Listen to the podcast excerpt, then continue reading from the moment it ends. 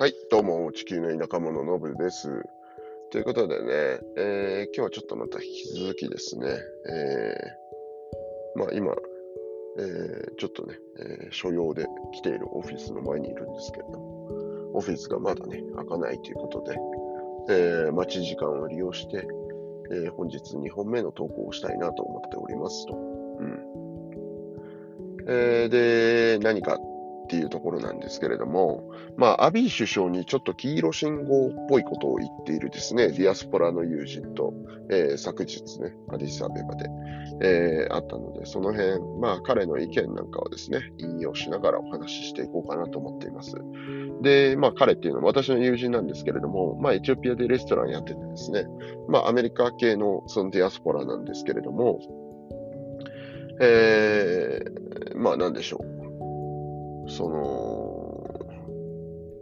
まあアメリカでもガソリンスタンドやってて、エチオピアではアジスアベバでね、レストラン経営してるんですけれども、まあ、えー、比較的裕福で、まあ知識的にもね、教育水準も高い方なんですけれども、まあ彼がアビーさんの今のね、政権に対して非常に不満を抱えていると。うん、で、まあ、もともとね、アビーさんがどうして今首相になってるかっていうところなんですけれども、えー、基本的にはですね、ワンエチオピアとかっていうですね、民族融和を訴えかけて、えっ、ー、と、エチオピア国民の同意を得たわけなんですよ。えー、共感を得てですね、素晴らしいと。うん。ぜひやってくれと。まあ、こんえー、この前起きているっていうか、まあ、まだ終結正式にはしてないのかな。内戦でもありましたけど、まあ、要は TPLF、えー、のまあ、一強時代がずっと長く続いていて、まあ、それに対してね、えー、各民族が不満を抱えていたっていうところに後押しされた部分も多分にあったんだろうと思うんですけれども、えー、要はですね、まあ、そのあたり、えー、まあ、エチオピア国内のね、えー世論を味方につけてですね、民族融和、その民族間によるそのセグリケーションみたいなのをなくしていきましょうみたいなところで、えー、まあ彼はすごい支持を得た人物なわけなんですよ。ただ実際にね、えー、その私の友人の意見としてはですね、えー、そうはなっていないということを言うわけですね。えー、じゃあどうなってるのかっていうと、まあ政府の要職はね、えー、これまで TPLF 次第を、えー、支配時代はね、その TPLF なり、ティグレの人間がやっぱりそういういろんな要職についてるケースが多かったと。で、それが今蓋開けてみれば、オロモに付け替わっただけじゃないかというわけですね。で、なおかつ、その民族融和って言っていながらも、その、えー、いろんな地域でですね、民族問題を多発させていると。うんえまあなんか、とにかく、まあ、これまでアビーさんがやってきたことは、アビーの敵をひたすら作り続けてきただけなんじゃないかというようなことを言っててですね。で、政権についても、えっ、ー、と、その、要は、その政権をちゃんとマネジメントする能力がないっていうようなことを非常によく言うんですよ。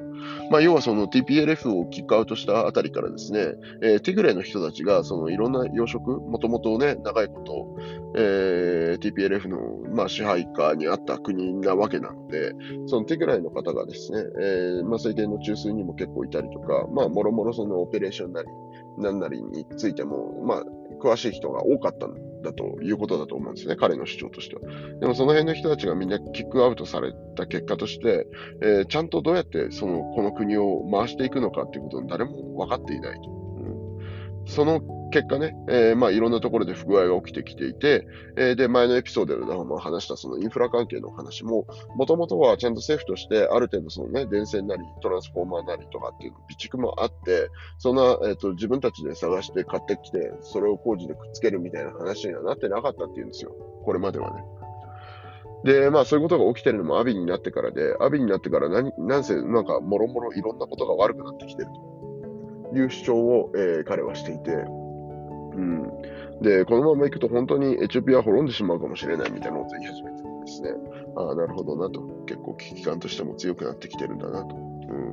で、えっ、と、まあそのね、コラプションであったりとかね、汚職をなくすみたいな話もしていたにもかかわらずですね、結局今もその政権の中枢にいるような人間たちっていうのは、まあそのセメントのね、えー、会社、まあエチオピアセメントって会社があるんですけれども、そこからね、えー、建材を、えっ、と、まあその親族なりに会社を建てさせてですね、その会社に、えー、たっぷりプールしてですね、えー、まあ、その、あえてですね、その、まあ、物がない状況を作り出していると。うん。インフレを加速させる、助長させるようなことをしているというようなことも言っていて、で、それについては本当にね、エビデンスも何もあった話じゃないので、彼が言ってるだけの話ではあるんですけど、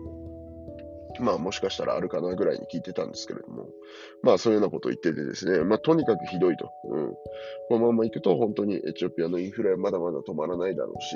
まあエチオピア国内のね、産業を作るなんて言ってるけど、産業を作るためにじゃあ何をしたらいいのかとかっていうことも何も分かってないと。むしろその産業を潰すようなことになっていると。そのインフレをね、助長させてるところも含めて。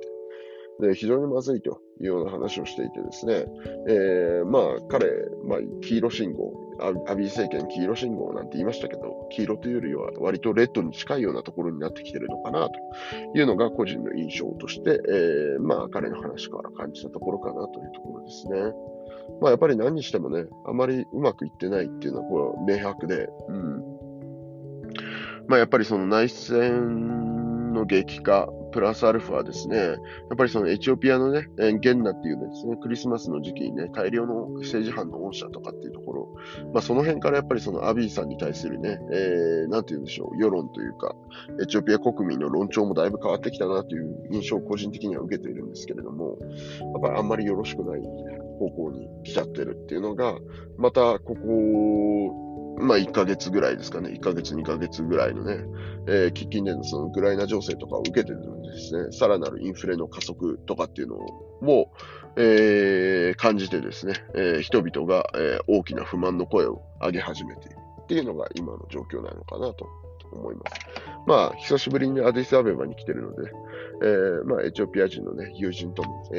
ー、いろいろと会ってお話ししてみようと思ってるので、またいろんな人の意見を聞いてですね、エチオピア国内どうなってるのかっていう、まあ、えー、当然ね、私の周辺の方々の意見にはなってしまうので、偏りのある意見なのかもしれないですけれども、まあ、もろもろのニュースとね、組み合わせて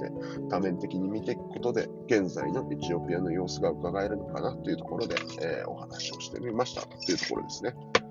はい。では、また。チャオ